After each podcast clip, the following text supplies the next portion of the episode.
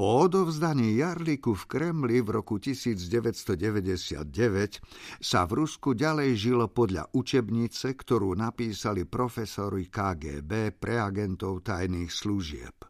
Išlo o provokácie, falšovanie volieb, úplatky, kompromitácie, mediálnu agitáciu, špinavé politické stratégie, tajné otravy, verejné popravy, hybridnú vojnu a podobne.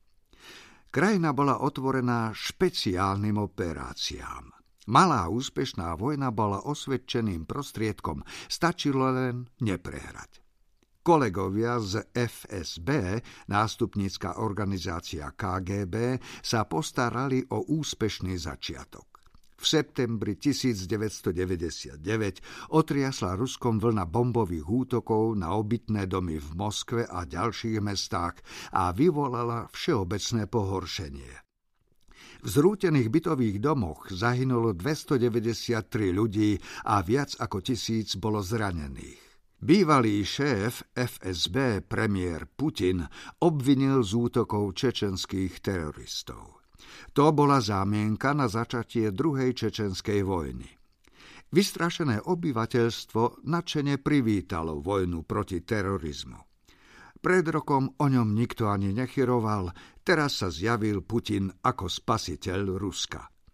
Hoci jeho ľudí prichytili v suteréne obytného bloku v Riazani inflagranty aj s výbušninami, nasledovalo oficiálne vysvetlenie, podľa ktorého išlo o cvičenie.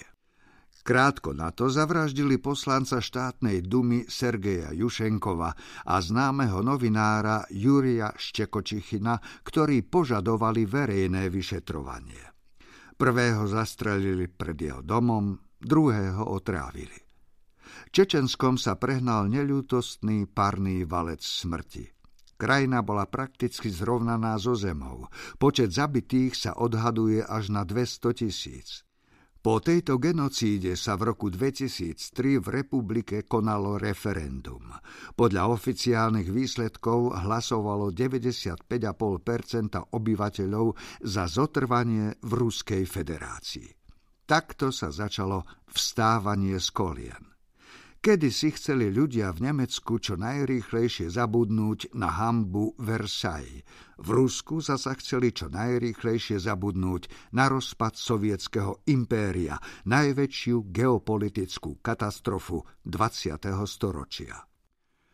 Putinovým prvým oficiálnym činom bolo opätovné zavedenie sovietskej hymny, ktorú predstavil Stalin v roku 1943 a potom ju v roku 1991 zrušili.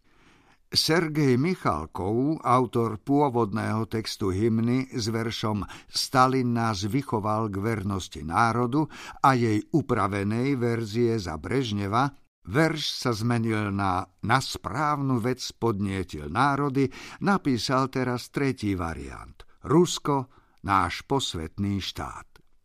Armáda vyfasovala späť červenú sovietskú zástavu so sovietskou hviezdou. Nový cár slúbil ľuďom to, čo chceli. Stabilitu, poriadok a to, že ríša bude mohutnieť.